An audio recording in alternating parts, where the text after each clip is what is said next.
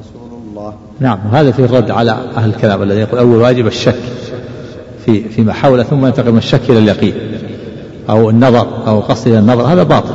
أول واجب هو توحيد الله وإخلاص الدين له. ولهذا الأنبياء والرسل عليهم الصلاة والسلام دعوا أممهم إلى التوحيد. أول ما دعوهم إلى التوحيد. لقد أرسلنا نوحا إلى قوم فقال يا قوم اعبدوا الله ما لكم من إله غيره. وإذا عدنا أخاهم هدى قال يا قوم اعبدوا الله ما لكم من إله وإذا ثمود أخاهم صالحا قال يا قوم اعبدوا الله. وهكذا جميع الأنبياء والرسل. نعم. قال شيخ الإسلام. قال شيخ الإسلام رحمه الله وقد علم بالاضطرار من دين وقد علم بالاضطرار من من دين الرسول صلى الله عليه وسلم. واتفقت عليه الأمة أن أصل الإسلام وأول ما يؤمر به الخلق شهادة أن لا إله إلا الله وأن محمدا رسول الله. فبذلك يصير الكافر مسلما. والعدو وليا والمباح دمه وماله معصوم الدم والمال. ثم إن كان ذلك من قلبه فقد دخل في الإيمان. وإن قاله بلسانه دون قلبه فهو في فهو في ظاهر الإسلام دون باطن الإيمان. نعم إذا كان القلب موافق اللسان هذا هو المؤمن باطن وظاهر. وإذا كان أظهر الشهادتين بلسانه وقلبه مكذب صار في الدرك الأسفل من النار إذا مات على ذلك. ولكن نطقه بالشهادتين يعصم دمه وماله. التزامه بالإسلام في الظاهر يعصم دمه وماله. لأن الإسلام إنما يحكم بالظاهر. وإذا مات على ذلك وقلبه مكذب صار من أهل النار. صار بل في الدرك الأصل من النار نعوذ بالله. لأن ما ينفع الإيمان بالظاهر فقط باللسان. لا بد من موافقة القلب باللسان إذا كان القلب موافق هذا هو المؤمن باطن والظاهر. وإذا كان القلب مخالف صار مسلما في الظاهر كافر في الباطن نعوذ بالله. نعم. قال وأما إذا لم يتكلم بها مع القدرة فهو كافر باتفاق المسلمين باطنا, باطنا وظاهرا. إذا لم يتكلم بالشهادتين. خلافا للمرجئة. يرون أن الإيمان هو التصديق فقط. ولو لم ولو لم يعمل. المرجئة يرون أن التصديق. ولو لم ينطق بالشهادتين. هذا باطل. الماتريدية والمرجئة يقول الإيمان هو التصديق فقط. والأعمال ليست من الإيمان. ولو لم ينطق. ويقولون الإقرار باللسان والنطق بالشهادتين هذا ركن زائد ليس من الإيمان مطلوب لكن ليس من الإيمان. وهذا باطل. نعم. قال وأما إذا لم يتكلم بها مع القدرة فهو كافر باتفاق المسلمين باطنا وظاهرا عند سلف الأمة وأئمتها وجماهير العلماء. يعني خلاف المرجع. نعم. قال المصنف رحمه الله تعالى وفيه أن الإنسان قد يكون عالما وهو لا يعرف معنى لا إله إلا الله أو يعرفه ولا يعمل به. إيش؟ قال, وفيه أن الإنسان قد يكون عالما وهو لا يعرف معنى لا إله إلا الله أو يعرفه ولا يعمل به. عالما؟ يعني عنده شيء من العلوم لكن ما يعرف معنى لا إله إلا الله.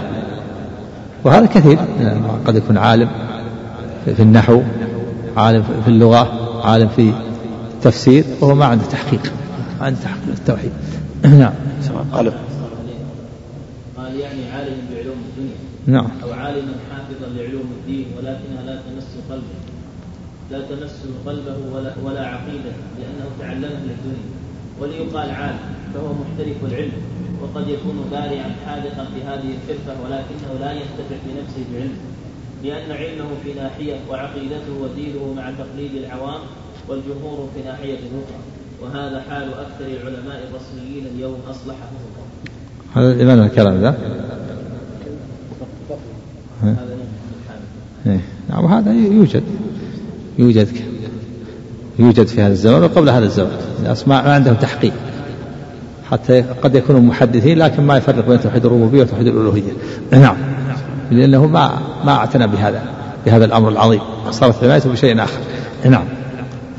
قال المصنف رحمه الله تعالى وفيه أن الإنسان قد يكون عالما وهو لا يعرف معنى لا إله إلا الله أو يعرفه ولا يعمل به. قال المحشي صلى الله عليه المسألة العاشرة. قلت فما أكثر هؤلاء لا كثرهم الله تعالى؟ قوله فإنهم أطاعوك لذلك أي شهدوا وانقادوا لذلك. لمن هذا؟ من كلام. وهذا التعليق لمن؟ قال في الحاشية المسألة العاشرة. قال عنها نعم. المسألة العاشرة. نعم. قوله فإنهم أطاعوك لذلك أي شهدوا وانقادوا لذلك فأعلمهم أن الله افترض عليهم خمس صلوات. فيه أن الصلاة أعظم واجب بعد الشهادتين. قال النووي رحمه الله ما معناه؟ أنه يدل على أن المطالبة بالفرائض في الدنيا لا يكون إلا بعد الإسلام ولا يلزم من ذلك. إيش؟ قال النووي. قال النووي ما معناه؟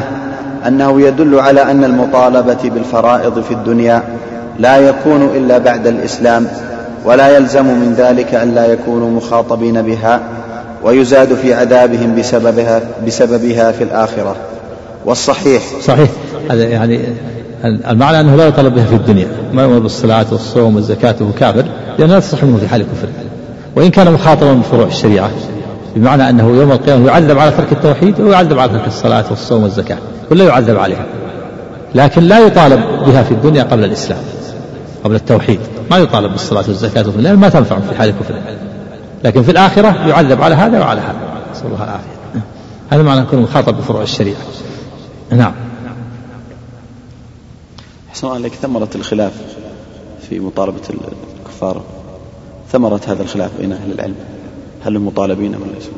إيه، من قال من قال إنه مخاطب بفروع الشريعة قال يعذب على هذا وعلى هذا. ومن قال ليس مخاطب قال يعذب على ترك التوحيد فقط. نعم. قال النووي رحمه الله ما معناه؟ أنه يدل على أن المطالبة بالفرائض في الدنيا لا يكون إلا بعد الإسلام ولا يلزم من ذلك أن لا يكونوا مخاطبين بها ويزاد في عذابهم بسببها في الآخرة. والصحيح أن الكفار مخاطبون بفروع الشريعة المأمور به أن الكفار مخاطبون بفروع الشريعة المأمور به والمنهي عنه. وهذا قول الاكثر يعني مخاطب بالنواهي وبالأوامر. مخاطب بالفعل الأوامر وترك النواهي. نعم. قال وهذا قول الأكثرين. انتهى. قوله فاعلمهم أن الله هذا قول الأكثرين. وهناك من يرى أنهم ليسوا مخاطبين بفروع الشريعة. مسألة أصولية. والصواب أنهم مخاطبون بمعنى أنهم يعاقبون عليه يوم القيامة وعلى ترك التوحيد. نعم. قوله فاعلمهم أن الله افترض عليهم صدقة تؤخذ من أغنيائهم. فترد على فقرائهم. فيه دليل على أن الزكاة أوجب الأركان بعد الصلاة وأنها تؤخذ من الأغنياء وتصرف على الفقراء. وإنما خص النبي صلى الله عليه وسلم الفقراء لأن حقهم في الزكاة آكد من حق بقية الأصناف الثمانية. وفيه أن الإمام هو الذي يتولى قبض الزكاة وصرفها. إيه، وفيه. وفيه أن الإمام هو الذي يتولى قبض الزكاة وصرفها إما بنفسه أو نائبه. فمن امتنع من أدائها أخذت قهرا منه. وفي الحديث وإذا طلبها ولي الأمر دفع إليه برئ ذمته إذا طلب الزكاة ولي الأمر أرسل العمال يقبضون الزكوات من التجار من لأصحاب الحبوب والثمار من المواشي. هو دفع إليه برئة الذمة نعم. وفي الحديث دليل على أنه يكفي إخراج الزكاة في صنف واحد كما هو مذهب الإمام مالك وأحمد رحمهم الله. وفيه أنه يعني لا هناك قول آخر بأنه لابد من تعميم الأصناف الثمانية. والصواب أنه يكفي إذا وضعها في صنف كفى. وضعها الفقراء أو الغارمين أو في المجاهدين الجهاد في سبيل الله كفى. نعم. وفيه أنه لا يجوز دفعها إلى غني ولا إلى كافر غير المؤلف. يقول تؤخذ من أغنيائهم وترد على فقرائهم. فالغني لا يعطى من الزكاة. إذا تؤخذ من الأغنياء وترد على الفقراء. فكيف تعطى الغني؟ نعم. فيه دليل؟ فيه دليل. وفيه أنه لا يجوز دفعها إلى غني ولا إلى كافر غير المؤلف وأن الزكاة نعم. واجبة. كافر لا إذا كان من المؤلفة قلوبهم. يعني يرجى أن يسلم. إذا كان كافر يرجى أن يسلم أو يخشى شره على المسلمين يعطى. ما يعطى الكافر إلا في هذه الحالة. إذا كان كافرا يرجى أن يسلم يعطى ترغيبا له في الإسلام. أو إذا كان يخشى شره على المسلمين فيعطى من الزكاة دفعا لشره أما ما عدا ذلك فلا يعطى الكافر من الزكاة مطلقا. نعم. وأن الزكاة واجبة في مال الصبي والمجنون كما هو قول الجمهور لعموم الحديث. نعم ويخرجها وليهم يخرجها عن الزكاة وليهم قلت والفقير إذا أفرد في اللفظ تناول المسكين وبالعكس كنظائره قرره شيخ الإسلام. إذا أطلق الفقير دخل فيه المسكين وإذا أطلق المسكين دخل فيه وإذا اجتمع فسر الفقير بما هو أشد حاجة أشد حاجة من المسكين. نعم. الفقير أشد لأن الله بدأ بالفقراء أن وصل من الفقراء والمساكين. فدل على أنهم أشد حاجة. هذا هو الصواب. نعم. قوله فإياك وكرائم أموالهم. بنصب كرائم على التحذير. جمع كريمة. قال صاحب المطالع هي الجامعة للكمال الممكن في حقها من غزارة لبن وجمال صورة وكثرة لحم وصوف. ذكره النووي. هذه كرام أموالهم لا تأخذ من الغنم أو من البقر أو من الغنم كثيرة اللبن كثيرة اللحم جميلة المنظر. هذه من خيار المال. لا يأخذ من خيار المال ولا يأخذ من شراره لا يأخذ من الرديء ولا يأخذ من يأخذ من الوسط. من الوسط. إلا إذا طابت نفسه الكريمة. أعطاها طيبة بها نفسه فلا بأس. أما أن يأخذ الكريمة ويأخذ من خيار المال فهذا ظلم. ظلم لصاحب المال قال إياك ثم قال واتق دعوة المظلوم يعني الأخذ من كرائم الأموال من الظلم. واتق دعوة المظلوم إلا إذا طابت فيها نفسه نفس صاحب المال. قال لا. دفعها عن طيب نفس لا بأس. نعم. وإلا فيأخذ من الوسط. نعم. قلت وهي خيار المال وأنفسه وأكثره ثمنا. وفيه أنه يحرم على العامل في الزكاة أخذ كرائم الأموال ويحرم على صاحب المال أخذ شرار المال بل يخرج الوسط فإن طابت نفسه بالكريمة جاز. وله واتق دعوة المظلوم. ها؟ جاز وإيش؟ ويحرم على صاحب المال إخراج شرار المال. بل يخرج الوسط فإن طابت نفسه بالكريمة جاز. وله واتق دعوة المظلوم. وله وقوله وقوله نعم. وقوله واتق دعوة المظلوم أي اجعل بينك وبينها وقاية بالعدل وترك الظلم. وهذان الأمران يقيان من, رزقه من رزقهما من جميع الشرور دنيا وآخرة دنيا إيه. وأخرى. إيش؟ وقوله واتق دعوة المظلوم أي اجعل بينك وبينها وقاية بالعدل وترك الظلم وهذان الأمران يقيان من رزقهما من جميع الشرور دنيا وأخرى هذان الأمران العدل وترك الظلم كيف يقال إنه أمران؟ أليس العدل هو ترك ترك الظلم وترك الظلم هو العدل؟ فكيف جعله أمران؟ ها؟ وهذا الأمران ترك الظلم العدل وترك الظلم يقيان هل ينفصل أحدهما عن الآخر؟ ها؟ كيف يقول هذا الامران؟ وهذا يعني قد قد يكون يعني قد يكون عادل من لكن هناك ظلم في بعض في بعض النواحي إذا كان عدل وترك الظلم من جميع ترك الظلم من جميع أنواعه وعدل حصل الخير وهذان الأمران نعم. وهذان الأمران يقيان من رزقهما من جميع الشرور دنيا وأخرى وفيه تنبيه على التحذير من جميع أنواع الظلم. قوله فإنه أي الشأن ليس بينها وبين الله حجاب. هذه الجملة مفسرة لضمير الشأن أي فإنها لا تحجب عن الله تعالى فيقبلها. أي قول فإنه أي الشأن. قوله فإنه أي الشأن ليس بينها وبين الله حجاب. نعم. هذه الجملة مفسرة لضمير الشأن. أي فإنها لا تحجب عن الله تعالى فيقبلها. وفي الحديث أيضا قبول خبر الواحد العدل ووجوب العمل به وبعث الإمام العمال لجباية الزكاة وأنه يعظ عماله من, و... من أين أخذنا هذا؟ قبول خبر العدل. حديث. وفي الحديث أيضا قبول خ... وفي الحديث أيضا قبول خبر الواحد العدل ووجوب العمل به وبعث الإمام العمال لجباية الزكاة. من أين؟ نعم. بعث نعم بعث معاذ وبعث العمال. نعم قبول. كون العمال يبعثون إلى الناس ويأخذون ويقبل الناس كلامهم أنهم أنهم عمال من قبل ولي الأمر. نعم. وفي الحديث أيضا قبول خبر الواحد العدل ووجوب العمل به وبعث الإمام العمال لجباية الزكاة وأنه يعظ عماله وولاته ويأمرهم بتقوى الله تعالى ويعلمهم وينهاهم عن الظلم ويعرفهم سوء عاقبته والتنبيه على التعليم بالتدريج قاله المصنف. قلت ويبدأ بالأهم فالأهم. نعم ولذلك بدأ بالتوحيد ثم الصلاة ثم الزكاة. يبدأ بالأهم فالأهم. نعم. واعلم أنه لم يذكر في الحديث الصوم والحج فأشكل ذلك على كثير من العلماء. قال شيخ الإسلام رحمه الله أجاب بعض الناس أن بعض الرواة اختصر الحديث وليس كذلك فإن هذا طعن في الرواة لأن ذلك إنما يقع في الحديث الواحد مثل حديث وفد عبد القيس حيث ذكر بعضهم الصيام وبعضهم لم يذكره. فأما الحديثان المنفصلان فليس الأمر فيهما كذلك ولكن, ها ولكن عن هذا جوابان.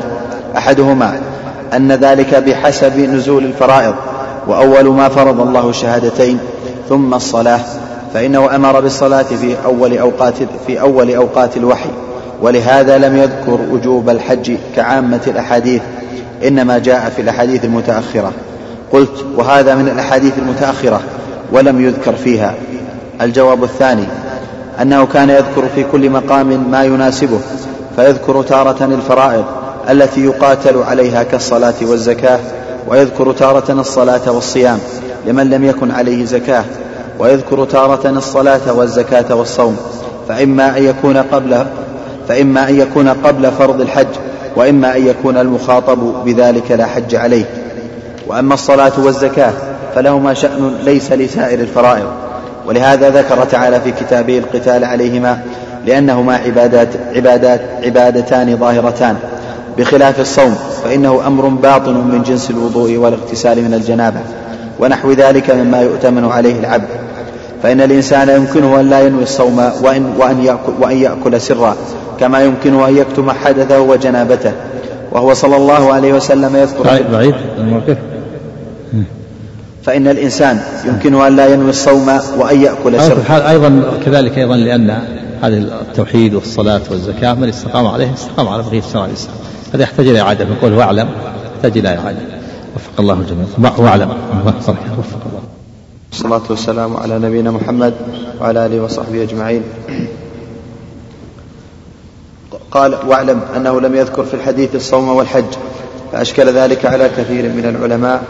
قال شيخ الإسلام رحمه الله يعني في حديث معاذ لما بعث إلى اليمن أمر بأن يدعوهم إلى التوحيد ثم الصلاة ثم الزكاة ولا ذكر الصوم والحج. نعم واعلم. واعلم أنه لم يذكر في الحديث الصوم والحج فأشكل ذلك على كثير من العلماء.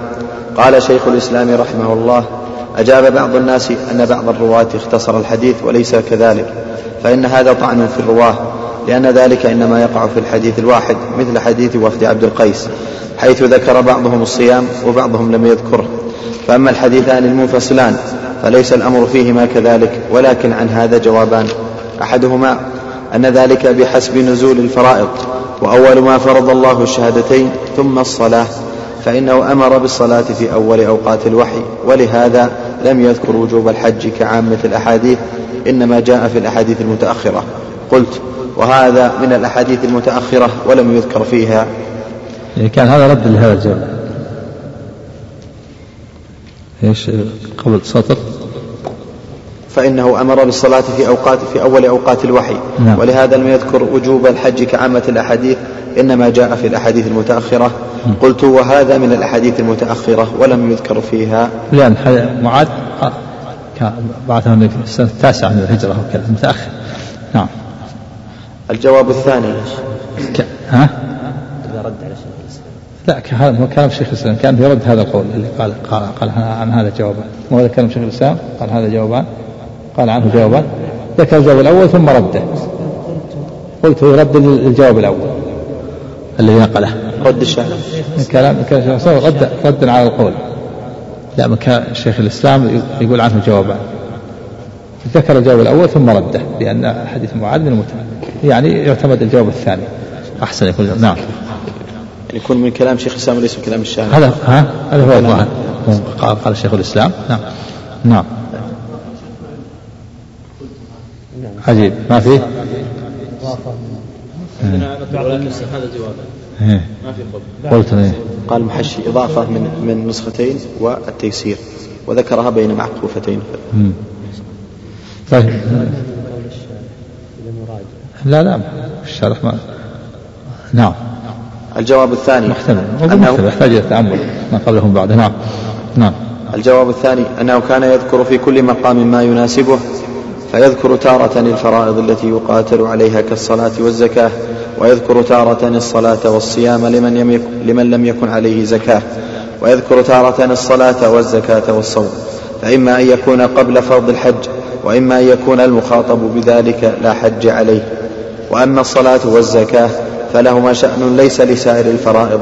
ولهذا ذكر تعالى في كتابه القتال عليهما لأنهما عبادات عبادتان ظاهرتان. بخلاف الصوم فإنه أمر باطن من جنس الوضوء والاغتسال من الجنابة ونحو ذلك مما يؤتمن عليه العبد.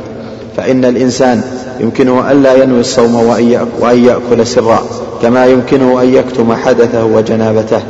وهو صلى الله عليه وسلم يذكر في الأعمال الظاهرة التي يقاتل الناس عليها ويصيرون مسلمين بفعلها. فلهذا علق ذلك بالصلاة والزكاة دون دون الصوم. هذا الجواب الثاني أنه ذكر لهم ما يناسب ما يناسب الحال وما يقاتلون عليه من الأشياء الظاهرة.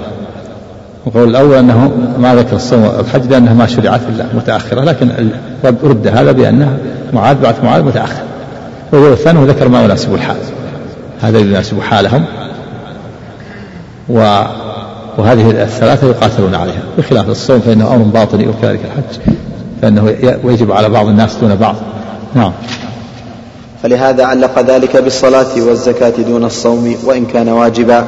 كما في آيتي براءة فإن براءة نزلت بعد فرض بعد فرض الصيام باتفاق الناس. وكذلك لما بعث معاذ رضي الله عنه إلى اليمن لم يذكر في حديثه الصوم لأنه تبع وهو باطن ولا لأنه, لأنه تبع لأنه تبع وهو باطن. ولا ذكر الحج لأن وجوبه خاص ليس بعام ولا يجب في العمر إلا مرة. انتهى بمعناه. انتهى. هذا كلام شيخ الإسلام. قال شيخ؟ ها؟ قال ولعل الصواب ما أجاب به بعض العلماء من اختصار الراوي للحديث من هذا تعليق؟ فقيه. إيه، ولعل إيش؟ قال ولعل الصواب ما أجاب به بعض العلماء من اختصار الراوي للحديث إيه. وليس في ذلك طعن في الرواة. لأنهم كانوا يروون الحديث بحسب الظروف والمناسبات. فقد تكون المناسبة مقتضية لبعض الحديث فيقتصر على هذا البعض. وذلك كثير جدا كما تراه في البخاري وغيره والله أعلم. إيه كلام شيخ الإسلام أحسن من هذا. أنه لا, لا يمكن الاختصار في الحديث الواحد. حديث واحد؟ ما يمكن الاختصار. في حديث واحد؟ أما في الأحاديث المتعددة يمكن. لو كان مثلا الحديث له عدة روايات بعض الرواة اختصرها وبعض الرواة أكملها يمكن يقال هذا. لكن هذا ما في. نعم. قوله أخرجاه أي البخاري ومسلم.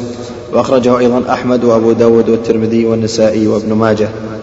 قال المصنف رحمه الله تعالى ولهما عن سهل بن سعد رضي الله تعالى عنهما أن رسول الله صلى الله عليه وسلم قال يوم خيبر لأعطين الراية غدا رجلا يحب الله ورسوله ويحبه الله ورسوله يفتح الله على يديه. فبات الناس يذوقون ليلتهم أيهم يعطاها. فلما أصبحوا غدوا على رسول الله صلى الله عليه وسلم كلهم يرجو أن يعطاها. فقال أين علي بن أبي طالب؟ فقيل هو يشتكي عينيه. فأرسلوا إليه. فأتي به فبصق في عينيه ودعا له فبرأ كأن لم يكن به وجع. فأعطاه الراية فقال انفذ على رسلك حتى تنزل بساحتهم ثم ادعهم إلى الإسلام. وأخبرهم بما يجب وأخبرهم بما يجب عليهم من حق الله تعالى فيه. فوالله لأن يهدي الله بك رجلا واحدا خير لك من حمر النعم. يدوكون أي يخوضون. وهذا فيه منقبة لعلي رضي الله عنه. وأنه شهادة له بأنه يحب الله ورسوله ويحب الله ورسوله ولذا تطلع الصحابة رضوان الله عنهم استشرفوا ليش؟ للإمارة هنا.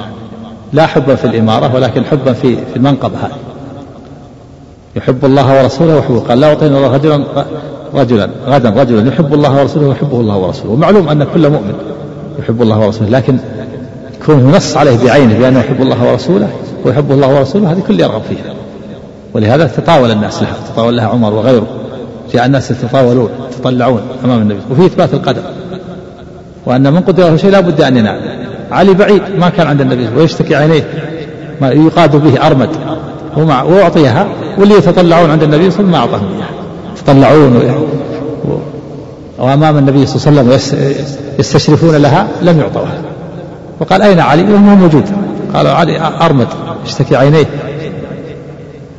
فما قدر له شيء من قدر له شيء لا بد أن يناله فنالت علي ولم ينلها.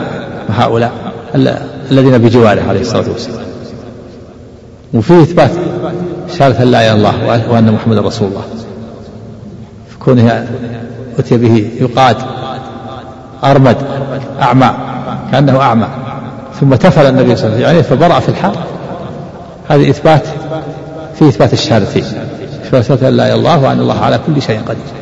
إنما أمره إذا وإثبات أن محمد رسول حيث منقع من علامة النبوة حيث أنه تفل في الحال ثم برئ. ولا يحتاج إلى شيء آخر. لا يحتاج علاج والربد معلوم أنه, أنه مرض طول يجلس مدة لكن في الحال برأ في الحال. زال. زال في الحال. ولم ولم يشتكي عينه بعد بعد ذلك. نعم. وفيه إثبات تكرار الدعوة. وهذا محل اجتهاد. ولو ولو بلغتهم الدعوة. أن من بلغتهم الدعوة يجتهد هذا. هل يبلغهم الدعوة مرة أخرى أو يغير عليهم؟ جاء في بعض النصوص أن النبي صلى الله عليه وسلم أغار على بعض على بعض المشركين ولم لأن الدعوة بلغتهم. كما أغار على بني المصطلق وهم غارون وأنعامهم تسقى على الماء فقتل مقاتلتهم وسبى ذراريهم واصطفى لنفسه جويلة بنت الحارث. لأن الدعوة بلغتهم ما عاد الدعوة مرة ثانية. أتاهم وهم غارون غافلون. وأنعامهم تسقى على الماء فقتل مقاتل وسبى ذراريهم لأن بلغت بلغوا الدعوة ولم ولم يؤمنوا. فقتلوا. وفي خيبر قال النبي صلى الله عليه وسلم ثم ادعهم إلى مرة أخرى باب التكرار. وهذا استحباب. تكرار الدعوة مستحب وليس بواجب. هذا مستحب. أما من لم تبلغ الدعوة لا بد أن يبلغ الدعوة. ما يغير عليه ما يغار عليه ولا يقاتل حتى يبلغ الدعوة فإن قبل فالحمد لله. إن قبل ودخل في الإسلام فالحمد لله. وإن لم يقبل قتل. أما من بلغت الدعوة فهذا حل اجتهاد. فإذا بلغ الدعوة مرة أخرى يكون هذا من باب الاستحباب تكرر الدعوة كما في خيبر. ويجوز أن يغار عليه بدون تبليغ الدعوة لأن الدعوة بلغت اكتفاء بتبليغه السابق كما غار النبي صلى الله عليه وسلم وهم غارون وأنعامهم تسقى على الماء. شوف كلام شيخ الإسلام أول ما قرأت الأول القول الأول. إيه قال شيخ الإسلام رحمه الله أجاب بعض الناس أن بعض الرواة اختصر الحديث وليس كذلك فإن هذا طعن في الرواة لأن ذلك إنما يقع في الحديث الواحد مثل حديث وفد عبد القيس حيث ذكر بعضهم الصيام وبعضهم لم لم يعني يذكر. يعني يقول إذا كان في حديث واحد يمكن بعض الرواة يختصره وبعض الرواة لا يختصره. حديث وفد عبد القيس بعضهم ذكر الصيام. أمركم بالإيمان بالله وحده أفتنوا الإيمان بالله وحده شهادة أن لا إله إلا الله وأن محمدا رسول الله وإقام الصلاة وإيتاء الزكاة وأن تؤدوا خمس غنمتم في بعض الرواة قال وإقام الصلاة وإيتاء الزكاة وصوم رمضان. اختصر. إذا كان حديث واحد يختصر بعض الرواة أما أن يكون كل الرواة كلهم يتفقون على شيء واحد ويقال إن بعض الرواة اختصر كما قال أحمد فقي هذا ليس ليس بجيد. كلام شيخ الإسلام مقدم على على كلام أحمد حامد فقي هذا اللي في الحاشية بعد هذا عندك إيش؟ الشرح شرح نعم. بارك الله وفق الله بسم الله الرحمن الرحيم. الحمد لله رب العالمين وصلى الله وسلم وبارك على نبينا محمد وعلى آله وصحبه أجمعين. قال الشارح رحمه الله قوله قال يوم خيبر أي في غزوة خيبر. وفي الصحيحين عن سلمة بن الأكوع رضي الله عنه قال كان علي رضي الله عنه قد تخلف عن النبي صلى الله عليه وسلم في خيبر. وكان أرمدا. فقال أنا أتخلف عن رسول الله صلى الله عليه وسلم. فخرج علي رضي الله عنه فلحق بالنبي صلى الله عليه وسلم. فلما كان مساء الليلة التي فتح الله عز وجل في صباحها قال رسول الله صلى الله عليه وسلم لأعطين الراية أو ليأخذن الراية غدا رجلا يحبه الله ورسوله أو قال يحب الله ورسوله يفتح الله على يديه. فإذا نحن بعلي وما نرجوه فقالوا هذا علي. ما, ما نرجوه لأن شدة الرمد التي فيه لأن فيه رمد شديد ما يستطيع يأتي. فأتى وهم لا, لا يرجونه وفي اللفظ الآخر أتي به يقاد أرمد. نعم.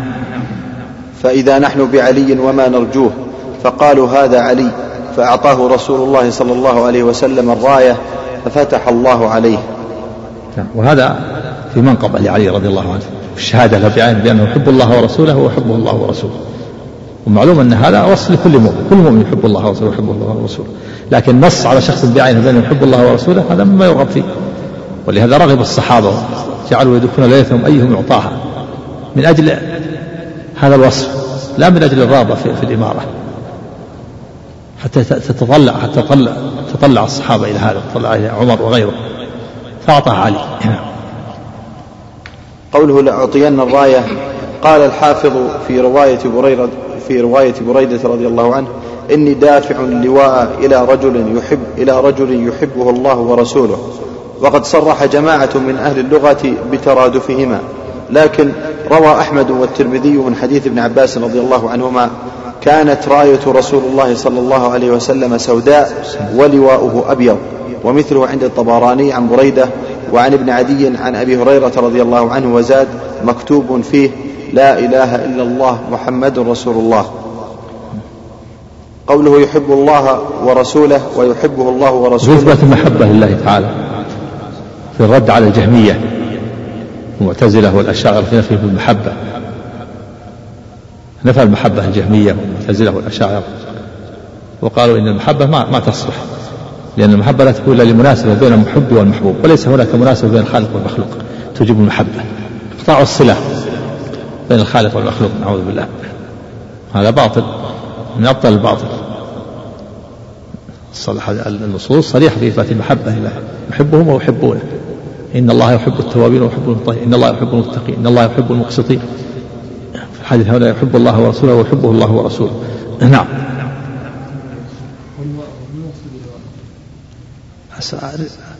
اللواء والراية كان ما يكون في الجيش.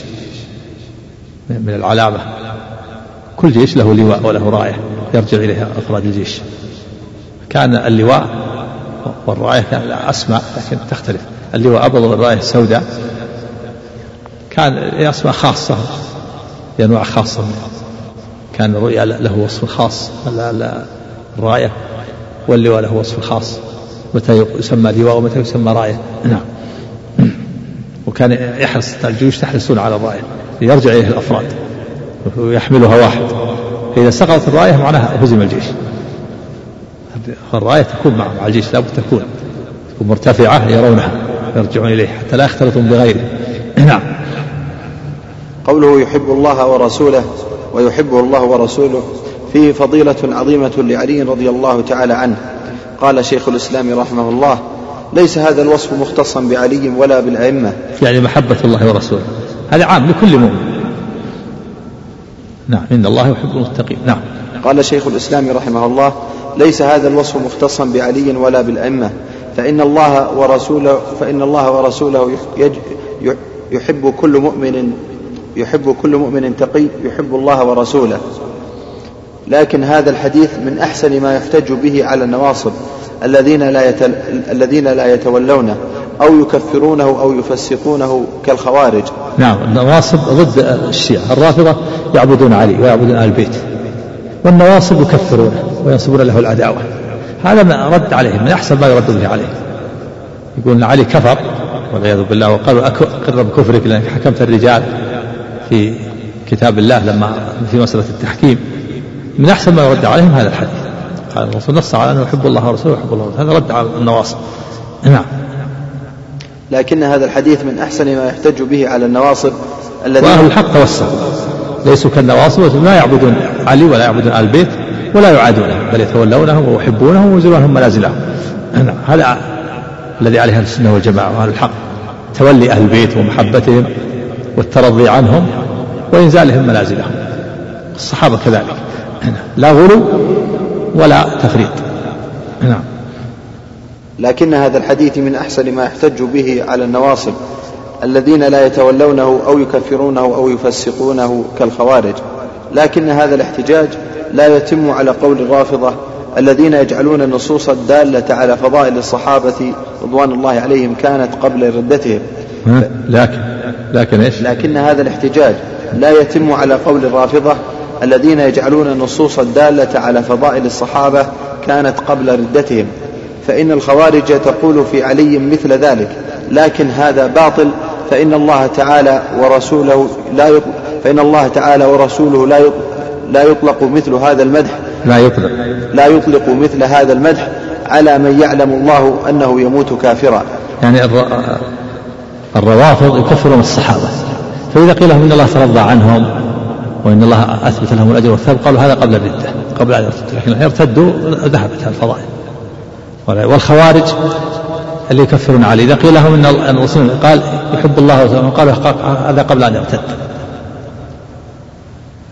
ولكن يجاب عليهم مثل ما قال الشيخ لا يمكن أن يطلق الله ورسوله هذا الثناء وهذا الثوب على من يعلم أنه يموت كافرا الله تعالى عد لهم زكاهم لعلمه أنهم أنه يختم لهم بخير وأنهم يكونون على الإيمان ويستمرون على الإيمان والتوحيد.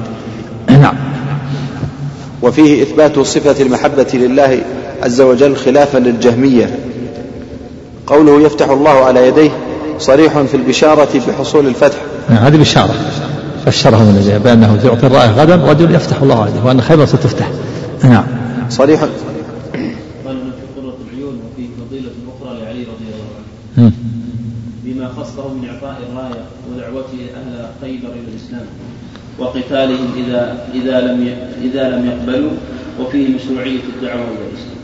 نعم تكرر الدعوة. في مشروعات تكرر الدعوة. لكن ليس بواجب. إذا بلغتهم الدعوة فالإمام مخير بين أن يغير عليهم اكتفاء ببلوغ الدعوة وبين أن يكرر الدعوة مرة أخرى. فأمر عليا أن يكرر الدعوة لأهل خيبر وقد بلغتهم وغار على بني المصطلق وهم غارون وأنعامهم تسقى على الماء فقاتلهم قاتلهم وسب درجهم لأنهم بلغتهم الدعوة. نعم. قوله يفتح الله على يديه صريح في البشارة بحصول الفتح فهو علم من أعلام النبوة. قوله فبات الناس يدوكون ليلتهم بنصب ليلتهم ويدوكون قال المصنف يخوضون أي في من يدفعها إليه. وفيه حرص الصحابة على الخير واهتمامهم به نعم. وعلو مراتبهم في العلم والإيمان. رضي الله عنهم. ما اهتم لأمور الدنيا. لما قال النبي صلى الله عليه وسلم سيعطي الرائع غدا رجلا يحب الله ورسوله ويحب الله يفتح الله هذه. صاروا يدركون ليلتهم في الليل. كل الليل سهروا. يفكرون من هو من هو الذي يحصل على الفضيلة؟ من الذي يعطى؟ كل يتمنى. يبحثون لحرصهم على الخير. ما هو حرصهم على الدنيا؟ يدركون ليلتهم. كل واحد يتمنى أن يعطيه النبي الرائع حتى ينطبق على هذا الوصف. يحب الله ورسوله ويحبه الله ورسوله. يدل على حرصهم على الخير ورغبتهم فيه وبذلهم الأسباب في الحصول عليه.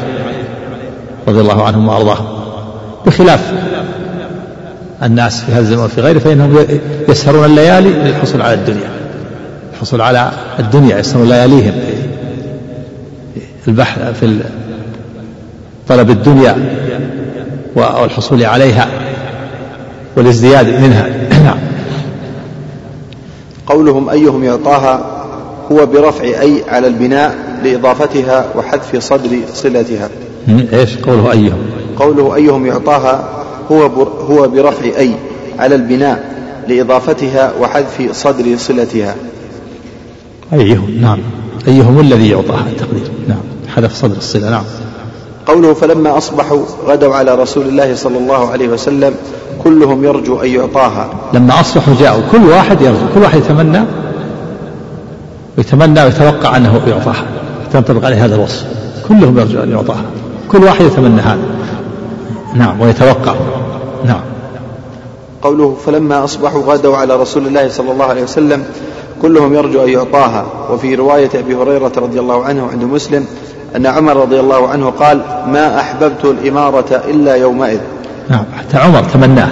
تمنى أن يعطى ما أحببت الإمارة إلا يومئذ. يقول ما أحب الإمارة إلا في هذا الوقت. وكون أحبها لا لذاتها بل حتى ينطبق عليه الوصف. حتى يكون ممن يحب الله ورسوله ويحبه الله ورسوله. أحب أن يكون أمير في ذلك أمير يعني على خيبر أمير على الجيش لفتح خيبر. أحب الإمارة يقول ما أحببت الإمارة إلا يومئذ. في هذا الوقت بالذات نظرا لهذه الفضيلة التي رتبها النبي صلى الله عليه وسلم على على الأمير الذي يعطاه الراية نعم. قال شيخ الإسلام رحمه الله إن في ذلك شهادة إن في ذلك شهادة النبي صلى الله عليه وسلم لعلي بإيمانه باطنا وظاهرا وإثباتا لموالاته لله تعالى ورسوله ووجوب موالاة المؤمنين له وإذا شهد النبي صلى الله عليه وسلم لمعين بشهادة أو دعا له أحب كثير من الناس أن يكون له مثل تلك الشهادة. صحيح. يعني هذا فيه شهادة من قبل. شهادة لعلي بأنه بريء من النفاق باطنا وظاهرا وأنه يحب الله ورسوله. وفيه أن أنه ينبغي موالاته ومحبته رضي الله عنه وأرضاه. كل هذا مأخوذ منها. نعم وإذا إيش؟ سطر وإذا شهد النبي صلى الله عليه وسلم لمعين بشهادة أو دعا له أحب كثير من الناس أن يكون له مثل تلك الشهادة ومثل ذلك الدعاء. وأن كان النبي صلى الله عليه وسلم يشهد بذلك لخلق كثير ويدعو لخلق كثير. وهذا كشهادة بالجنة لثابت بن قيس وعبد الله بن سلام رضي الله عنهما وإن كان قد شهد بالجنة لآخرين والشهادة بمحبة الله ورسوله للذي ضرب في الخمر. يعني الرجل الذي كان يؤتى في الخمر ويجلد فقال رجل من القوم أخزاه الله لعنه الله ما أكثر ما يؤتى به. فقال النبي لا تلعنه فإنه يحب الله ورسوله. في لا تعين عليه الشيطان يعني وإن وإن كان عمل المعصية عنده أصل محبة الله ورسوله. ولأن الحد طهارة له تطهير له كفارة له. فلا ينبغي أن يجمع بين الأمرين بين الحد وبين اللعنة نعم. قوله فقال أين علي بن أبي طالب؟ فيه سؤال فيه سؤال الإمام عن رعيته وتفقد أحوالهم. قوله فقيل هو يشتكي عينيه أي من الرمد كما في صحيح مسلم عن سعد بن أبي وقاص رضي الله عنه فقال ادعوا لي عليا فأتي به أرمد الحديث. وفي نسخة صحيحة بخط المصنف فقيل هو يشتكي عينيه فأرسل إليه مبني للفاعل. فأرسل إليه. فأرسل إليه. أرسل إليه النبي صلى الله عليه وسلم. فقيل هو يشتكي عينيه فأرسل إليه مبني للفاعل وهو ضمير مستتر في الفعل راجع إلى النبي صلى الله عليه وسلم. ويحتمل أن يكون مبنيا لما لم يسمى فاعله ولمسلم من طريق إياس ولمسلم من طريق إياس بن سلمة عن أبيه قال فأرسلني إلى علي فجئت به أقوده أرمد. قوله شدة, شدة الرمد. نعم. قوله فبصق بفتح الصاد أي تفل. قوله ودعا له فبرأ هو بفتح الراء والهمزة أي عوفي في الحال عافية كاملة كأن لم يكن به وجع من رمد ولا ضعف بصر. بارك على قوله فبصر وفق الله الجميع. رزق الله الجميع. محمد رسول الله اللهم صل وعلى آله وصحبه ومن والاه. قال المؤلف رحمه الله قوله فبصق بفتح الصاد أي تفل قوله ودعا له فبرأ هو بفتح الراء والهمزة أي عوفي في الحال عافية كاملة. يعني الرسول لما بصق في عين عاد وهذا من آيات الله وقدرته العظيمة. نعم. إنما أمره إذا أراد شيئا أن يقول له كن فيكون. وهو من علامات النبوة وداعي النبوة. ولهذا قال فيه إثبات الشهادتين نعم. أي عوفي في الحال عافية كاملة كأن لم يكن كأن لم يكن به وجع من رمد ولا ضعف بصر. وعند الطبراني من حديث علي فما رمدت ولا صدعت منذ دفع النبي صلى الله عليه وسلم إلي الراية. وفيه دليل على الشهادتين. في دليل على شهادة لا إله إلا الله حيث أن الله تعالى أبرأه في الحال. ودليل على أن الله تعالى هو هو المعبود بالحق لما له من الصفات العظيمة والقدرة العظيمة. وفي إثبات شهادة أن محمد رسول الله حيث أن الله أبرأه من, من تفلته في الحال. دل على أنه أن هذه معجزة من معجزاته عليه الصلاة والسلام. نعم. قوله فأعطاه الراية قال المصنف رحمه الله تعالى فيه الإيمان بالقدر لحصولها لمن لم يسعى ومنعها عمن سعى. صحيح. اللي يكون ليلتهم كل ليل يطلبونها ما جاءت. وعلي الأرمد وكان في مكان بعيد طلب وأعطي إياه نعم. وفيه أن فعل الأسباب المباحة أو الواجبة أو المستحبة لا ينافي التوكل. من ذلك من كون الصحابة يدكون ويخوضون ويتطلعون لها. هذا من فعل الأسباب. نعم. قوله فقال انفذ على رزقك. وكذلك أيضا آه، كون النبي صلى الله عليه وسلم تفل في عين علي. هذا من الأسباب. نعم. قوله انفذ قوله انفذ على رسلك بضم الفاء أي امضي ورسلك بكسر الراء وسكون السين أي على رفقك من غير عجلة وساحتهم فناء أرضهم وهو ما حولها. ساحتهم فناء فناء أرضهم وهو نعم. ما حولها. نعم. وفيه الأدب عند القتال وترك العجلة والطيش والأصوات التي لا حاجة إليها. وفيه أمر الإمام عماله بالرفق من غير ضعف ولا انتقاض عزيمة كما يشير إليه قوله قوله حتى تنزل بساحتهم قوله ثم ادعهم إلى الإسلام أي الذي هو معنى شهادة أن لا إله إلا الله وأن محمد رسول الله. وإن شئت قلت الإسلام شهادة أن لا إله إلا الله وأن محمدا عبده ورسوله وما اقتضته الشهادتان من إخلاص العبادة لله وحده. وإن شئت قلت. وإن شئت قلت الإسلام شهادة أن لا إله إلا الله وأن محمدا عبده ورسوله وما اقتضته الشهادتان من إخلاص العبادة لله وحده وإخلاص الطاعة له ولرسوله صلى الله عليه وسلم.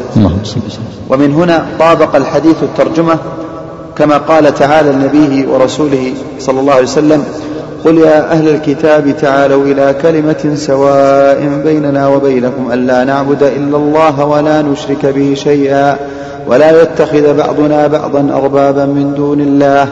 فإن تولوا فقولوا اشهدوا بأننا مسلمون. نعم الإسلام يطلق يشمل الأعمال الظاهرة والأعمال الباطنة.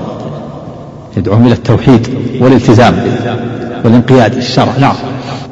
قال شيخ الإسلام رحمه الله تعالى والإسلام هو الاستسلام لله وهو الخضوع له والعبودية له. كذا قال كذا قال أهل اللغة. نعم. وقال رحمه الله تعالى ودين الإسلام الذي ارتضاه الله وبعث به رسله هو الاستسلام له وحده فأصله في القلب فأصله في القلب والخضوع له وحده بعبادته وحده دون ما سواه. نعم خضوع بالقلب وانقياد وانقياد في الظاهر. استسلام وانقياد نعم. فمن عبد فمن عبده وعبد معه إلها آخر لم يكن مسلما ومن استكبر عن عبادته لم يكن مسلما وفي الأصل هو من باب العمل عمل القلب والجوارح وأما الإيمان فأصله تصديق القلب وإقراره ومعرفته فهو من باب قول القلب المتضمن عمل القلب. انتهى. نعم أصل فتبين أصل, أصل الإسلام هو خضوع خضوع القلب وانقياد انقياد الجوارح.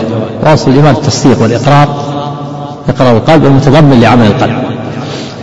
والإسلام خضوع القلب المتضمن لعمل الجوارح. الخضوع في القلب يتضمن انقياد الجوارح والإيمان تصديق وإقرار في القلب يتضمن أعمال القلوب. نعم. فتبين أن أصل الإسلام هو التوحيد ونفي الشرك في العبادة وهو دعوة جميع المرسلين. فتبين. فتبين أن أصل الإسلام هو التوحيد ونفي الشرك ونفي الشرك في العبادة وهو دعوة جميع المرسلين وهو الاستسلام لله تعالى بالتوحيد والانقياد له بالطاعة فيما أمرهم به على ألسن رسله كما قال تعالى عن أول رسول أرسله أن اعبدوا الله واتقوه وأطيعون وفيه مشروعية الدعوة قبل القتال لكن إن كانوا قد بلغتهم الدعوة جاز قتالهم ابتداء لأن النبي صلى الله عليه وسلم أغار على بني المصطلق وهم غارون وإن كانوا لم تبلغهم الدعوة وجبت دعوتهم. نعم. غارون يعني غافلون وهم غافلون. هذا محل اجتهاد. إن شاء دعاهم مرة أخرى وإن شاء غار عليهم. ما دام بلغتهم الدعوة نعم. قوله وأخبرهم بما يجب عليهم من حق الله تعالى فيه قوله وأخبرهم بما يجب عليهم من حق الله تعالى فيه أي الإسلام إذا أجابوك إليه فأخبرهم بما يجب من حقوقه التي لا بد لهم من فعلها كالصلوات والزكاة كما في حديث أبي هريرة فإذا فعلوا ذلك فقد منعوا دماءهم وأموالهم إلا بحقها. ولما قال ولما قال عمر لأبي بكر رضي الله عنهما في قتاله مانع الزكاة كيف تقاتل الناس وقد قال رسول الله صلى الله عليه وسلم أمرت أن أقاتل الناس حتى يقولوا لا إله إلا الله فإذا قالوها عصموا مني دماءهم وأموالهم إلا بحقها. قال أبو بكر فإن الزكاة حق المال. والله لو منعوني عناقا كانوا يؤدونها إلى رسول الله صلى الله عليه وسلم لقاتلتهم على منعها. وفيه بعث الإمام الدعاة إلى الله تعالى كما كان النبي صلى الله عليه وسلم وخلفائه الراشدون يفعلون كما في المسند عن عمر بن الخطاب رضي الله عنه أنه قال في خطبته ألا إني والله ما أرسل عمالي إليكم ليضربوا أبشاركم ولا ليأخذوا أموالكم ولكن أرسلهم إليكم ولكن أرسلهم إليكم ليعلموكم دينكم وسننكم. قوله فوالله لأن يهدي الله بك رجلا واحدا خير لك من حمر النعم أن مصدرية واللام قبلها مفتوحة لأنها لام القسم ها؟ أن؟ قال أن مصدرية واللام قبلها مفتوحة. لأن نعم. لأنها لام القسم. وأن والفعل بعدها في تأويل مصدر رفع على ابتداء رفع على ابتداء والخبر خير وحمر بضم المهملة وسكون الميم جمع أحمر. والنعم بفتح النون والعين المهملة أي خير لك من الإبل الحمر وهي أنفس أموال العرب. قال النووي هذا مثال. والمراد أن خير من الدنيا وما فيها من باب التقريب. وكانت الإبل الحمر أنفس أموال العرب. والمعنى أنها أن لأن يهدي الله بك رجل واحد خير لك من الدنيا وما فيها. نعم. قال النووي وتشبيه أمور الآخرة بأمور الدنيا إنما هو للتقرب إلى الأفهام. للتقريب. إيش عندك؟ بالياء للتقرب. تقريب. نعم. نعم قال قال النووي وتشبيه أمور الآخرة بأمور الدنيا إنما هو للتقريب إلى الأفهام وإلا فذرة من الآخرة خير من الأرض بأسرها وأمثالها معها. خير من الأرض ولا خير من الدنيا. قال من الأرض. طيب نعم. وفيه فضيلة من اهتدى على يديه رجل واحد وجواز الحلف على الخبر والفتيا ولو لم يستح ولو لم يستحلف. للبيان لتأكيد المقام. فوالله لا نعم. باقي المسائل نعم. قال فيه مسائل الأولى أن الدعوة إلى الله طريق من اتبع رسول, رسول الله صلى الله عليه وسلم. نعم. قل هذه سبيل أدعو الله رسول أنا ومن اتبع. هي سبيل الرسول وسبيل أصحابه. نعم. الثانية التنبيه على الإخلاص لأن كثيرا من الناس لو دعا إلى الحق فهو يدعو إلى نفسه. يدعو إلى الله. ما قال إلى الله تنبيه على الإخلاص. يدعو الإنسان إلى إلى الله لا إلى نفسه. ولا إلى شيء آخر. نعم. الثالثة أن البصيرة من الفرائض. نعم. لا بد يكون البصيرة هي العلم. ما يدعو الإنسان على جهل فرض يكون فرض عليه أن أن يتعلم ثم يدعو. ولا يدعو بجهل نعم. الرابعة من دلائل حسن التوحيد كونه تنزيها لله تعالى عن المسبة.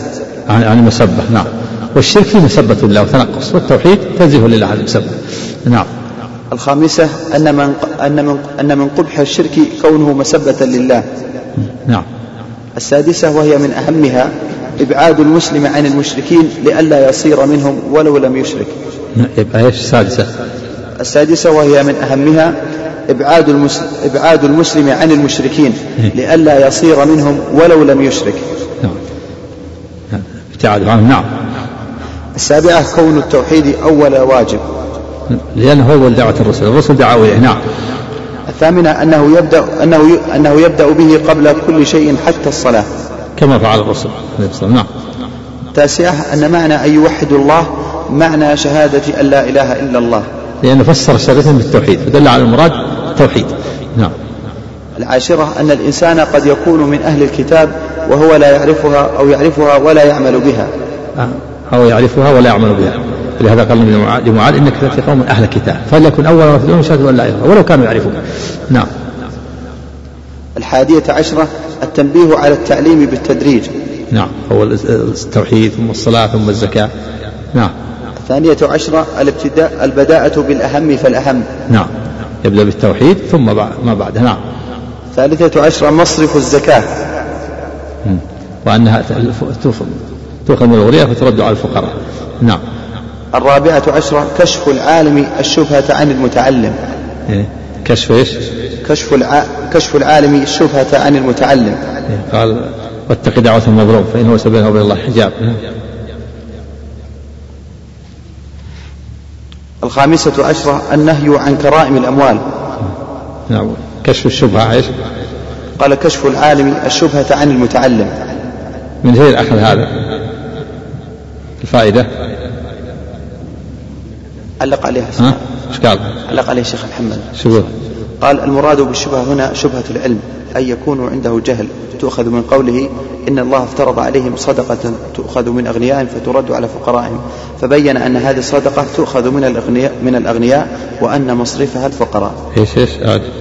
قال المراد بالشبهة هنا شبهة العلم أن يكون عنده جهل تؤخذ من قوله إن الله افترض عليهم صدقة تؤخذ من أغنيائهم فترد على فقرائهم فبين أن هذه الصدقة تؤخذ من الأغنياء وأن مصرفها الفقراء. اي صحيح.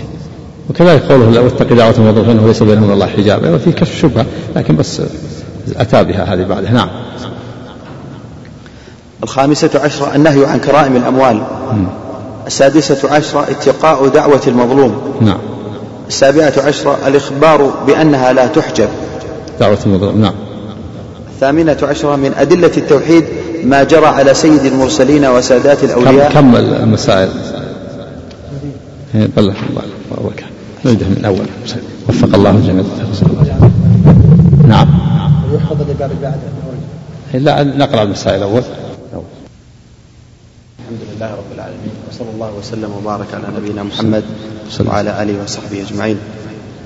قال المؤلف وفيه مسائل الثامنة عشرة من أدلة أي باب؟ الدعاء إلى شهادة لا إله إلا الله.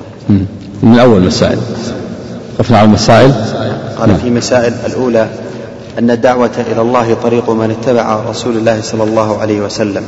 قل هذه سبيل أدعو إلى الله على بصيرة أنا ومن اتبعني. فالدعوة إلى الله هي طريقة الرسول وطريقة أتباعه. قل هذه سبيل لكن تكون على بصيرة وعلى علم وتكون على جهل. لا بد من العلم والبصيرة هذه طريقة الرسول وطريقة الرسول. دعوة إلى الله على بصيرة. أما الشيء الذي لا يعلمه الإنسان فإن عليه أن يسكت ولا يتكلم فيه ما يدعو إلى شيء حتى يعلم الذي يدعو إليه. نعم. كما أن عليه أن يعلم حال المخاطبين حتى تكون الدعوة مناسبة لحاله. نعم. الثانية التنبيه على الإخلاص لأن كثيرا من الناس لو دعا إلى الحق فهو يدعو إلى نفسه. وهذا المفروض يدعو إلى الله. يدعو إلى الله. تدعو إلى الله لا إلى نفسه. نعم. لا بد من الإخلاص. نعم. الثالثة أن البصيرة من الفرائض. نعم. وهو العلم. لا بد يكون على بصيرة. أما الإنسان اللي يدعو من غير علم هذا يفسد أكثر مما يصلح. لا بد من البصيرة. وهي العلم. نعم. الرابعة من دلائل حسن التوحيد كونه تنزيها لله تعالى عن المسبة. نعم. لأن المشرك الشرك فيه سب لله لأنه تنقص لله واعتداء على حقه سبحانه وتعالى. فهو تعالى هو مستحق العبادة. فالمشرك الذي عبد غير الله تنقص الله. يعني صرف محض حقه لغيره. وهذا مسبة لله حيث ساوى المخلوق الناقص الضعيف بالله. نعم. الخامسة أن من قبح الشرك كونه مسبة لله. نعم. يعني تنقص لله عز وجل. مسبة تنقص نعم. السادسة وهي أهمها لأنه إذا عبد غيره ساوى غير الله بالله. وإذا سوى غير الله بالله ما تنقص الله. كمال الله سبحانه وتعالى في أنه يكون هو مستحق العبادة هو المعبود بالحق وحده هو المعبود وحده. فإذا عبد غيره يكون هذا الذي عبد غيره تنقص الله. حيث ساوى غيره به. نعم. السادسة وهي من أهمها إبعاد المسلم عن المشركين لئلا يصير منهم ولا وما أنا من المشركين وما أنا من المشركين. إبعاد المسلم من المشركين. ختم الآية. قل هذه سبيل. أنا وسبحان الله وما أنا من المشركين. نعم. السابعة كون التوحيد أول واجب. نعم. وهذا لا شك فيه. هو أول واجب هو توحيد الله عز وجل. ولهذا لما بعث النبي معاذ قال فليكن أول ما تدعون؟ شهادة أن لا إله إلا الله. وأول واجب. وآخر ما يخرج به من الدنيا. نعم. الثامنة أنه يبدأ به قبل كل شيء حتى الصلاة. نعم. لا شك. التوحيد هو يبدأ به. يبدأ بالدعوة إلى التوحيد قبل الصلاة. ثم الصلاة ثم الزكاة ثم الصوم. نعم. التاسعة أن معنى أن يوحد الله معنى شهادة أن لا إله إلا الله. لأن في حديث معاذ فليكن أول ما تدعون به شهادة أن لا إله إلا الله. في اللفظ الآخر فليكن إلى أن يوحدوا الله. والروايات تفسر بعضها بعضا فدل على أن معنى الشهادة هو التوحيد. معنى شهادة لا إله هو توحيد الله. نعم. العاشرة أن الإنسان قد يكون من أهل الكتاب قد يكون من أهل الكتاب وهو لا يعرفها أو يعرفها ولا يعمل بها. نعم. ولهذا قال فليكن إنك تأتي قوما أهل الكتاب فليكن أول ما تدعو إليه شهادة لا إله إلا هم أهل الكتاب وأهل العلم عندهم علم لكن مع ذلك يدعون إلى التوحيد. لأنه قد يكون جاهلا بها وقد يكون عالما لكن لم يعمل بها. فيدعى إليها. يدعى إليها إلى العلم بها والعمل. نعم. الحادية عشرة التنبيه على التعليم بالتدريج. إيه. حيث أن النبي صلى الله عليه وسلم تدرج. أمر أمر معاذ أن يتدرج في دعوة أهل الكتاب. يأمره أولا يدعوهم إلى التوحيد ثم يدعوهم إلى الصلاة ثم يدعوهم إلى الزكاة ثم بعد ذلك نهاه عن عن الظلم. وأخذ كرائم الأموال. نعم فهذا تدرج في الدعوة. فالإنسان يتدرج في المدعوين. نعم. الثانية عشرة. إذا جاء يخاطب قوم المشركين لا يأمره بالصلاة ولا بالزكاة ولا بالصوم يأمره بالتوحيد أول. لأن لا تصح الأعمال إلا بالتوحيد. ولهذا مكث النبي صلى الله عليه وسلم في مكة 13 سنة يدعو إلى التوحيد. ما دعاهم إلى الصلاة ولا الزكاة ولا صوم ولا حج. نزلت التشريعات بعد الهجرة لما ثبت التوحيد. نعم. الثانية عشرة. البداءة بالأهم فالأهم. نعم أهم شيء التوحيد ثم الصلاة ثم الزكاة وهكذا. الثالثة عشرة مصرف الزكاة. وأنها ترد إلى الفقراء. تؤخذ منها وترد إلى الفقراء وهذا نوع واحد من أنواع وهذا أحد المصارف مصارف الزكاة ثمانية كما ذكر الله في آية التوبة. نعم. الرابعة عشرة كشف العالم الشبهة عن المتعلم. كشف العالم الشبهة عن المتعلم. لعل هذا مأخوذ قوله واتق دعوة المظلوم فإنه ليس بينها وبين الله حجاب نعم. إيش قال؟ أريد قوله إنك تأتي قوما من أهل الكتاب إلى آخره تنبهوا بذلك ليأخذ أهله. إيش كشف الشبهة عن أهل الكتاب؟ كشف العالم إيه. عن المتعلم إيه. إنك تأتي قوما أهل كتاب هذا أخبر بحالهم حتى يستعد. محتمل هذا. محتمل أنه قوله واتق دعوة المظلوم نبه. هذا شرح على التوحيد؟ شرح على شرح ولا تعليق؟ شرح للمسائل الخاصة هذا رسالة خاصة بالمسائل؟ ها؟ إيه. إيه عندي بس أنا ما ما قرأت. فيه نعم. الله عليك تكلم عنها الشيخ محمد هنا قال. المراد بالشبهة هنا شبهة العلم أن يكون عنده جهل تؤخذ من قوله إن الله افترض عليهم صدقة تؤخذ من أغنياء فترد على فقرائهم. إيش؟ فبين إيش قول؟ أعد قال المراد بالشبهة هنا شبهة العلم أن يكون عنده جهل تؤخذ من قوله إن الله افترض عليهم صدقة تؤخذ من أغنيائهم فترد على فقرائهم. فبين أن هذه الصدقة تؤخذ من الأغنياء وأن مصرفها الفقراء. أعد قال المراد بالشبهة هنا شبهة العلم. أن يكون عنده جهل. تؤخذ من قوله إن الله افترض عليهم صدقة تؤخذ من أغنيائهم فترد على فقرائهم. صار اختلفوا هنا ذكر ذكر في قوم أهل الكتاب. يقول الشيخ هنا يقول يمكن يحتمل أيضا في قوله اتق دعوة المظلوم. نبهوا عليها. اتق دعوة المظلوم. هذا تنبيها له بأنه إذا أخذ كرائم الأموال فإن هذا من الظلم. أحذر العقوبة فإنها محتمل. هذه الأمور كلها. ها؟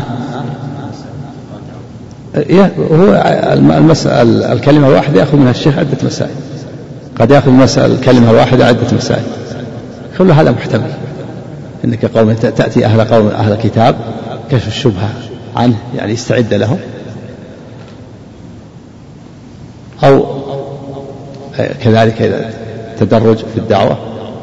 واتقى الدعوه كل هذا كل هذه الأمور فيها كشف كشف للسائل عن عن الشبهة نعم. كشف لل لمن أرسله كشف له عن الشبهة. المعاد ومثله أيضا من من بعث نعم. الخامسة عشرة النهي عن كرائم الأموال. نعم النهي عن كرائم الأموال. السادسة عشرة اتقاء دعوة المظلوم. نعم. السابعة عشرة الإخبار بأنها السابعة السابعة عشرة الإخبار بأنها لا تحجب دعوة لا, لا تمنع. نعم.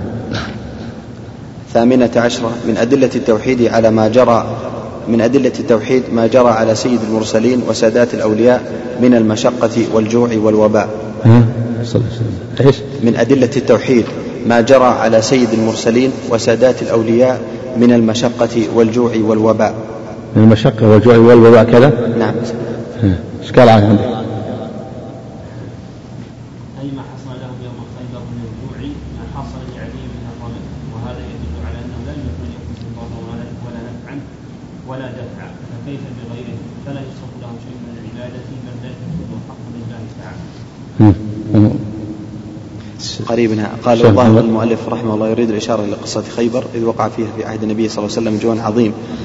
حتى إنهم أكلوا الحمير والثوم وأما الوباء فهو ما وقع في عهد علي رضي الله عنه وأما المشقة فظاهرة وجه كون ذلك من أدلة التوحيد أن الصبر والتحمل في مثل هذه الأمور يدل على إخلاص الإنسان يدل على إخلاص الإنسان في توحيده وأن قصده الله ولذلك صبر على البلاء. أعد مسألة.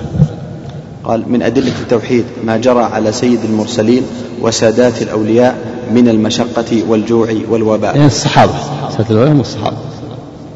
جرى عليهم مشقة عظيمة حتى إنهم أوقدوا نارا وطبخوا اللحوم حمر الأهلية. فقال ما هذه النار؟ قالوا توقد على لحم. قال أي لحم؟ قالوا لحم حمور الإنسية. قال أكفئوها واكسروها. فقالوا أو نغسلها من شدة يعني تحريره منها أمر بكسر قال أو ذاك. كسر القدور هذا من شدة ما أصابهم من الجوع. صبروا جهاد صبر وجوع صبر. هذا يدل على لا شك أن هذا يدل على إخلاصهم وتوحيدهم لله عز وجل. وكذلك ما جرى لعلي رضي الله عنه يوم خيبر من الرمد. نعم لأنهم لا يمكن أنفسهم من ولا ضرا أو لأنهم استطاعوا هو لا شك انهم لا يملكون لأنفسهم نفعا ولا ضرا هذا ما في شك. لكن صبرهم و... وثباتهم وإخلاصهم لله عز وجل وعدم تسخطهم لا شك أن هذا يدل على على اخلاصهم وكونهم لا يملكون لأنفسهم ضرا هذا معروف لا شك. نعم. من أدل أعد أعد من أدلة. الثامنة عشرة. من أدلة التوحيد ما جرى على سيد المرسلين وسادات الأولياء من المشقة والجوع والوباء. نعم. من أدلة؟ من أدلة التوحيد. نعم. ما جرى على سيد المرسلين وسادات الأولياء من المشقة والجوع والوباء. أما كونهم لا يملكون لأنفسهم هذا أقرب. لا يملكون لهم ضرا ولا نفعا. رسول الله أفضل الخلق ما دفع الجوع عن نفسه ولا دفع الشدة على الصحابة. فلو كان له شيء من التصرف لا لفعل ذلك. كما أنه لم يدفع عن نفسه يوم أحد ما أصابه. نعم. التاسعة عشرة قوله لأعطين الراية. ولما دعا على بعض المشركين أنزل قوله تعالى ليس لك من الأمر شيء. نعم. التاسعة عشرة قوله لأعطين الراية. إلى آخره علم من أعلام النبوة. نعم. حيث قال لا أعطينا الرسول رجلا يحب الله ورسوله ويحب الله ورسوله يفتح الله على يديه. فوقع كما أخبر. ودل على هذا هذا من علامة النبوة. فتح الله عليه خيبر. لأن هذا من علم الغيب. قاله بوحي من الله. نعم. نعم. العشرون تفله في عينيه علم من أعلامها أيضا. كذلك حيث برأ في الحال من علامة النبوة. تفل ثم برأ في الحال. رمد معروف يجلس مدة طويلة. في الحال برأ. ما يحتاج إلى عملية ولا شيء. نعم. ودليل على شهادة الله لا إله إلا الله. ودليل على شهادة أن محمد رسول الله. دليل على شهادة الله لأن الله أبرأه في الحال. ودليل على شهادة أن محمد رسول الله حيث أن الله جعل هذا علامة من علامة النبوة فبرأ في الحال. نعم. الحادية والعشرون فضيلة علي رضي الله تعالى عنه. حيث نص النبي عليه بأنه يحب الله ورسوله ويحب الله ورسوله. ومعلوم أن هذا وصف لكل مؤمن لكن كونه نص على شخص بعينه بأنه يحب الله ورسوله ويحب الله ورسوله هذه منقبة خاصة وفضيلة خاصة ولهذا تطلع الصحابة لها. لا حبا في الإمارة بل حبا في هذا الوصف. نعم. الثانية والعشرون فضل الصحابة في دوكهم تلك الليلة وشغلهم عن بشارة الفتح. نعم يأخذون أيهم يعطى هذه؟ يعطى هذه الراية حتى يحصل على هذه انشغلوا عن الفتح بهذا. كل واحد يقول لعله أنا تطلعون تطلع حتى من لا يحب الإمارة تطلع لها. هذا يدل على فضلهم محبتهم الخير. نعم.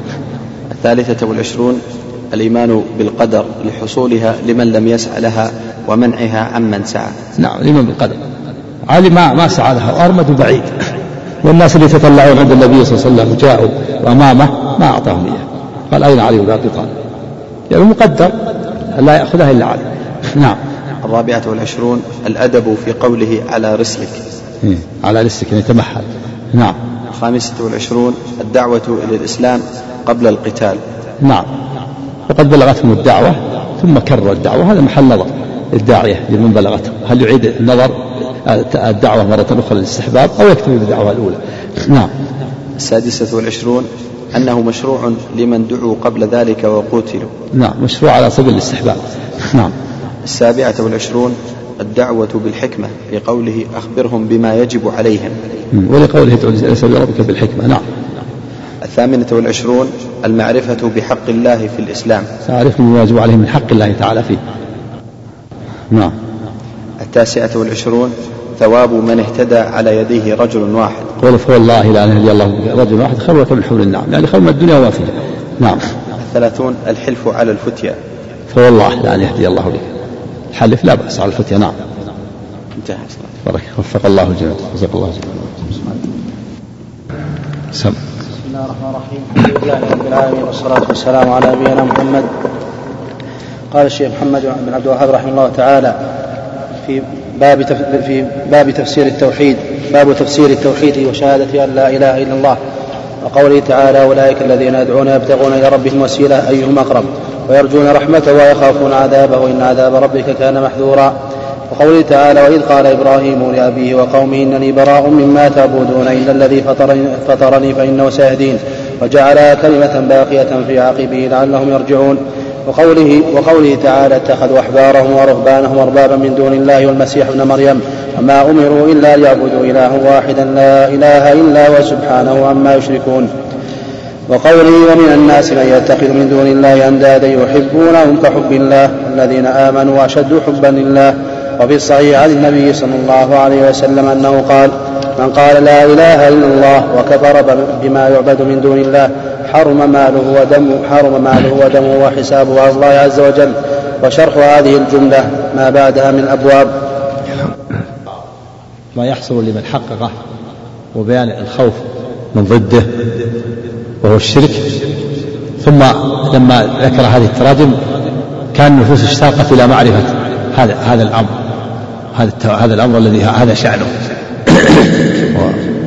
وما فيه من الفضل وما فيه في تحقيقه من الأجر وما في الخوف من ضده.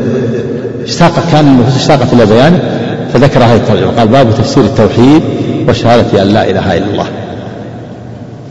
قول وشهادة أن لا إله إلا الله العطف الدال على المدلول. والمدلول هو التوحيد والدال هي الشهادة. فالتوحيد هو شهادة, شهادة أن لا إله إلا الله معناه هي التوحيد. المراد المراد بها توحيد الله وإخلاص العبادة له. ولهذا لا يكفي قولها باللسان. ولهذا قال باب تفسير التوحيد وشهادة الله شهادة الله هي التوحيد. يقولها عن توحيد وإخلاص. فإذا قالها عن غير إخلاص فإنه لا يكون موحدا. هذه الكلمة لا إله إلا الله هي التوحيد. مدلولها التوحيد وهي دالة عليه. ولهذا قال باب تفسير التوحيد وشهادة لا إله إلا الله. ثم ذكر المؤلف رحمه الله أربع آيات. في بيان الشرك. أربع آيات في بيان الشرك. وإنما ذكر هذه الآيات في بيان الشرك لأن لأن الشرك هو ضد التوحيد. وإذا تبين الضد تبين ضده كما قال الشاعر والضد يظهر حسنه الضد وبضدها تتميز الأشياء. ففسر التوحيد ببيان ببيان الشرك. لأن من اجتنب الشرك فهو موحد ومن وحد فلا بد أن يكون مجتنبا للشرك. فلهذا فسر التوحيد وشرح الله ببيان ببيان الشرك الذي هو ضد التوحيد. فذكر الآية الأولى وهي آية الإسراء. أولئك الذين يدعون يبتغون إلى ربهم الوسيلة أيهم أقرب. ويرجون رحمته ويخافون عذابه. إن عذاب ربك كان محذورا. وقبلها قول سبحانه قل الذين زعمتم من دونه فلا يملكون كشف الضر عنكم ولا تحويلا. قل يا محمد له ادعوا الذين زعمتم من دونه أنهم أنهم يستحقون شيئا من العبادة. لا يمكن كشف الضر الذي ينزل بالإنسان. لا يمكن كشف الضر عنه أحد إلا الله. ولا يملك تحويله من حال إلى حال. نقله من حال إلى حال. وتخفيفه أو كشفه لا يملك لا يقدر عليه إلا الله. قل الله. هؤلاء الذين تدعونهم من دون الله وتصفون لهم شيء من أنواع العبادة. ادعوهم. هل يستطيعون كشف الضر عنكم؟ لا يستطيع. هل يستطيعون تحويله من حال إلى حال؟ ونقله من مكان إلى مكان أو تخفيفه لا يستطيعون ثم قال سبحانه أولئك الذين يدعون. يبتغون إلى ربهم الوسيلة أيهم أقرب. ويرجون رحمته ويخافون عذابه. إن عذاب ربك كان محذورا. هذه نزلت في قوم المشركين يعبدون أناسا صالحين.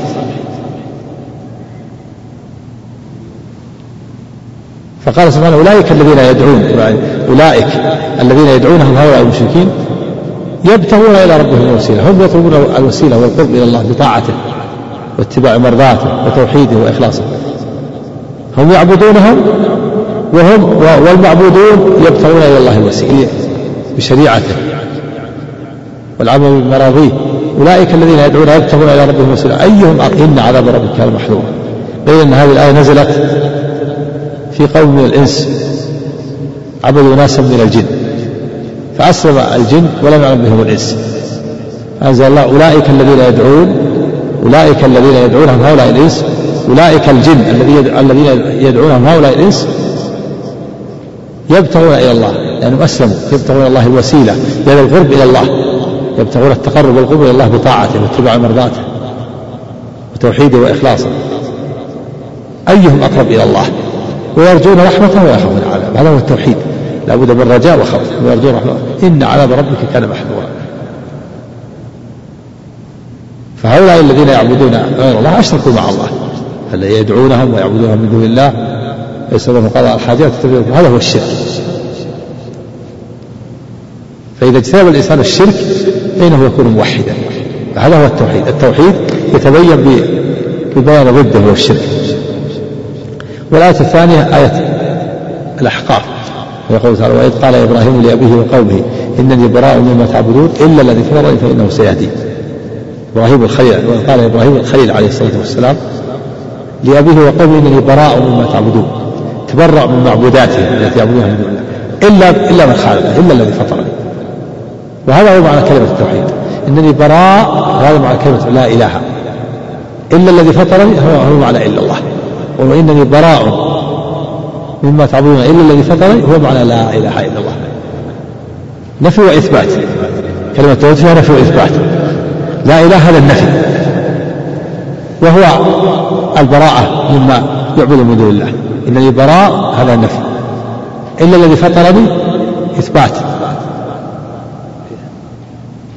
بتوحيد الله عز وجل. فمعنى انني براء مما تعبدون إلا الذي فطرني هو معنى لا إله إلا الله. وجعلها إلا الذي فطرني فانه سيهدين وجعلها كلمة باقية في عقبه لعلهم جعلها يعني جعل إبراهيم هذه الكلمة باقية في عقبه لعلهم يرجعون. أو جعلها الله سبحانه وتعالى باقية في عقبه. وإذ قال إبراهيم لأبيه وقومه إنني براء مما تعبدون إلا الذي فطرني فإنه وجعلها جعل هذه الكلمة جعلها الله باقية في ذريته. فلا يزال فيهم من يقول لا إله إلا الله ومن يوحد الله. كما قال سبحانه وتعالى وإذ ابتلى إبراهيم ربه بكلمات فأتمهن. قال إني جاعلك للناس إماما. قال ومن ذريتي؟ قال لا ينال عهد الظالمين. وجعلها هذه الكلمة كلمة التوحيد. جعل الضمير إلى الله أو إبراهيم يعني ورثهم إياها. جعلها كلمة بقية في عقبه لعلهم يرجعون. فهذا فيه بيان التوحيد وأنه لا بد فيه من البراءة من المشركين وإثبات العبادة لله وحده. والآية الثالثة آية براءة وهي قوله تعالى اتخذوا ورهبانهم أربابا من دون الله والمسيح ابن مريم. وما أمروا إلا ليعبدوا إلها واحدة لا إله إلا هو سبحانه وتعالى. اتخذوا أحبارهم ورهبانهم أربابا من دون الله. يعني الأحبار هم العلماء والرهبان هم العباد. أي نزل في أهل الكتاب؟ اتخذوا أحبارهم اتخذوا علماءهم وعبادهم أربابا من دون الله. بمعنى أنهم يحلون لهم الحلال الحرام فيحلونه ويحرمون عليهم الحلال ويحرمونه يعني يطيعونه في التحليل والتحريم. والتحليل والتحريم من خصائص الله. فمن أطاع مخلوقا في التحليل والتحريم فقد اتخذه ربا. شاء أم أبى فمن اتخذ مخلوقا غير الله يحل له الحرام ويحرمه يطيعه في التحليل والتحريم فقد اتخذه ربا من دون الله وجعله شريكا مع الله. فالطاعة في التحليل والتحليل والتحريم من خصائص الله عز وجل. هو المحلل والمحلل والرسول عليه الصلاة والسلام يبلغ عن الله عز وجل.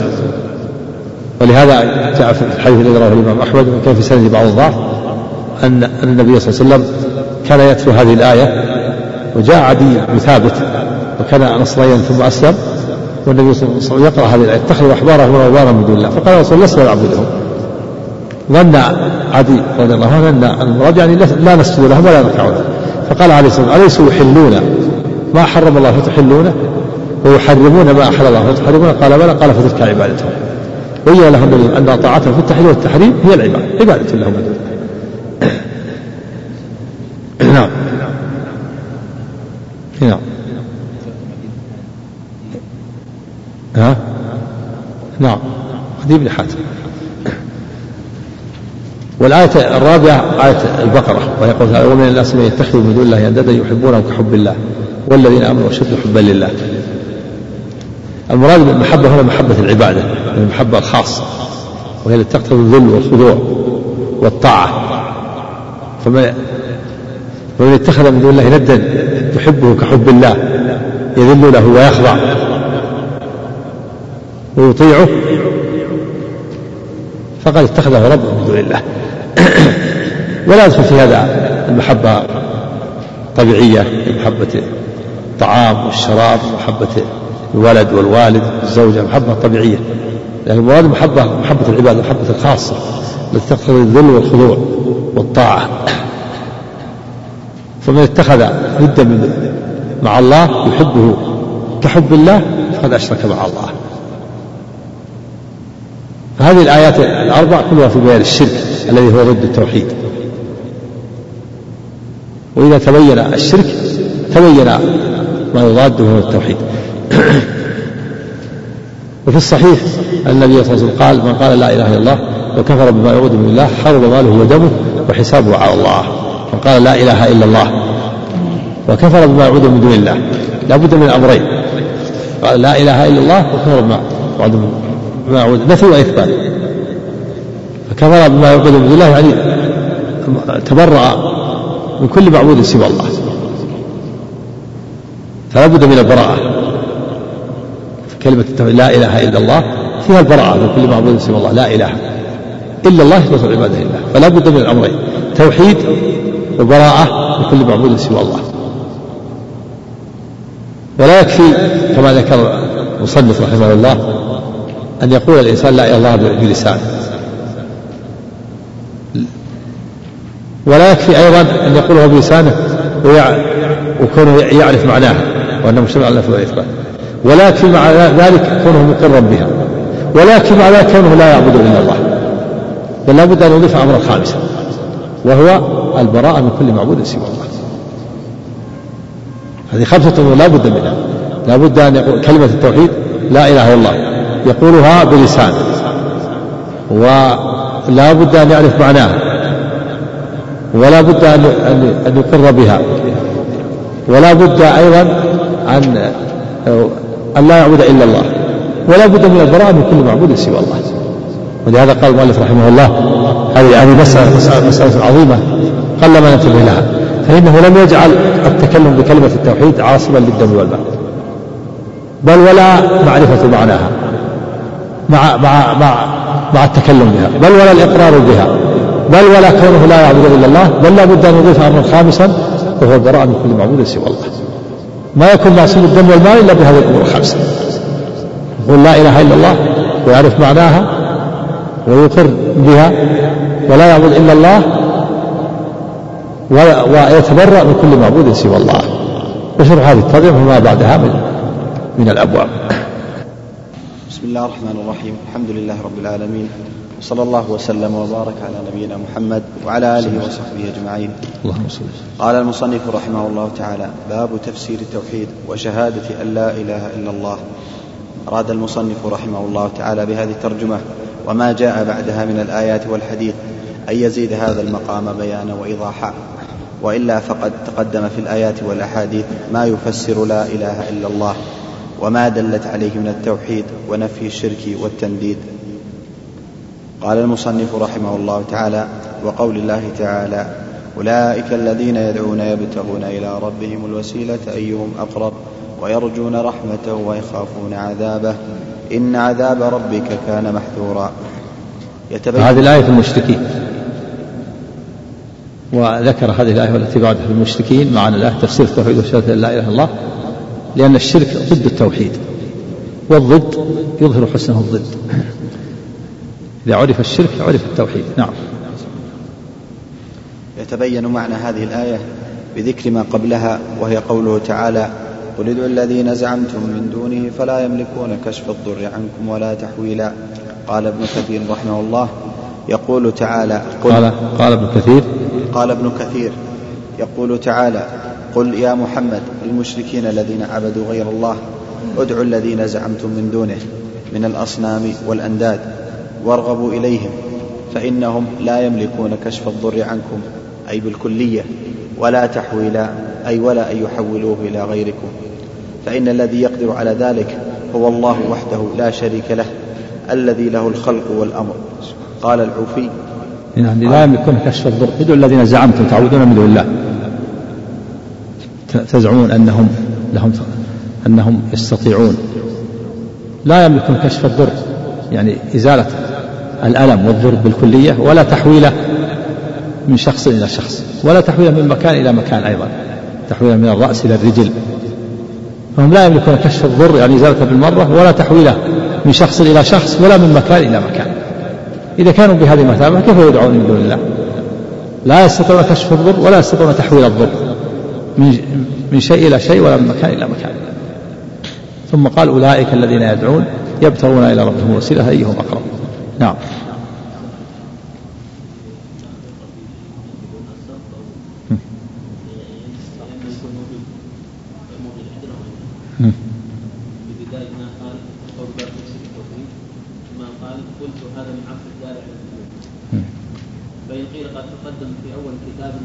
من عطف الدال على المدلول. الدال شهادة لا إله إلا الله والمدلول كلمة التوحيد. التوحيد.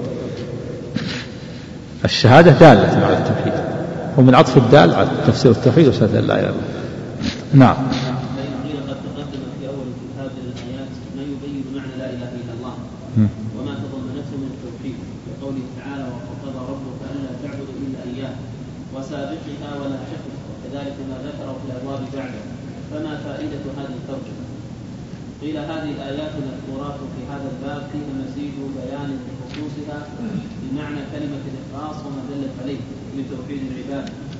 وفيها الحجة على من تعلق على الأنبياء والصالحين يدعوهم ويسألهم لأن ذلك هو سبب نزول بعض إيش؟ وفيها الحجة فيها الحجة على من تعلق على الأنبياء والصالحين يدعوهم ويسألهم لأن ذلك هو سبب نزول بعض هذه الآيات. كالآية الأولى ولدعوا الذين زعمتم من دونه أكثر المفسرين على أنها نزلت في من يعبد المسيح وأمه والعسير والملائكة وقد نهى الله عن ذلك أشد النهي كما في هذه الآية للتهديد والوعيد على ذلك. وهذا يدل على أن دعاءهم من دون الله شرك بالله ينافي التوحيد وينافي شهادة أن لا إله إلا الله. فإن التوحيد ألا يدعى إلا الله وحده. وكلمة الإخلاص نفت هذا هذا الشرك لأن دعوة غير الله تأديب وعبادة له والدعاء مخ العبادة. هذا موجود؟ سيأتي هذا؟ سيأتي هذا الأخير ذكر في الحاشية قال اتفقت جميع النسخ التي بين يدي على إعادة شرح آيات هذا الباب. نقلا عن نسخة قديمة للشرح كما أشار إليه أحد النساخ فرأيت أن أنقله إلى هذا الموضع وأجعله في الهامش مراعاة لترتيب الكتاب ومحافظة على ما قصدوه من بيان سعة علم المصنف وحسن تقديره وتنويع العبارات إلى آخر ما قيل وقد اعتمدت نسخة الأصل دون ذكر للفروق أو تخريج للآثار لاختصار ذكر هذا الشرح آخر الباب هذا ذكرها ذكر في حاشية في حاشية. ها. ها؟ يعني المذكور في الحاشية هو المذكور عندهم. وهذا غير مذكور. وش يقول في الحاشية؟ ذكر إيش؟ يقول اتفق جميع النسخ التي بين يدي على إعادة شرح آيات هذا الباب. إيه؟ نقلا عن نسخة قديمة للشرح. إيه؟ كما أشار إليه أحد النساخ. فرأيت أن أنقله إلى هذا الموضع. وأجعله في الهامش مراعاة لترتيب الكتاب ومحافظة على ما قصدوه من بيان سعة علم المصنف وحسن تقريره وتنويعه العبارات إلى آخر ما قيل. وقد اعتمدت نسخة الأصل دون ذكر في الفروق أو تخريج للآثار للاختصار. وهذا ما هو موجود عندكم هذا؟ القراء الأول غير. الأول مو موجود عندي في الحاشية في آخر الباب. آه. في آخر الباب. وهذا زيادة اللي تقرأ الآن هذا هذا الأصل. أقرأ إيه، الأصل هو الأصل لكن ما هو موجود عندهم. النسخة الأخرى. ما ذكره لخص الله عليك. طيب. في حاشية جعلها نعم أعرف طيب اقرأ.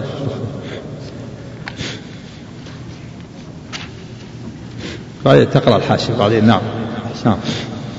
قال العوفي عن ابن عباس رضي الله تعالى عنهما في الآية كان أهل الشرك يقولون نعبد الملائكة والمسيح وعزيرا وهم الذين يدعون. وروى البخاري في الآية عن ابن مسعود رضي الله تعالى عنه قال ناس من الجن كانوا يعبدون كانوا يعبدون فأسلموا. يدعون أو يدعون. ها؟ وهم الذين يد- يدعون. إيش كان كان الناس؟ قال العوفي عن ابن عباس رضي الله عنهما في الآية كان أهل الشرك يقولون نعبد الملائكة والمسيح وعزيرا وهم الذين يدعون. إيش بعد؟ هم الذين يدعون إيش؟ وهم الذين يدعون فقط. وروى البخاري في الآية عن ابن إيه. قال يدعون يعني الملائكة والمسيح وزيد مم. هم الذين يدعون اولئك الذين يعني يدعون؟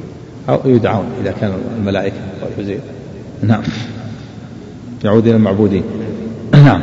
وروى البخاري في الآية عن ابن مسعود رضي الله عنه قال ناس من الجن كانوا يعبدون فأسلموا.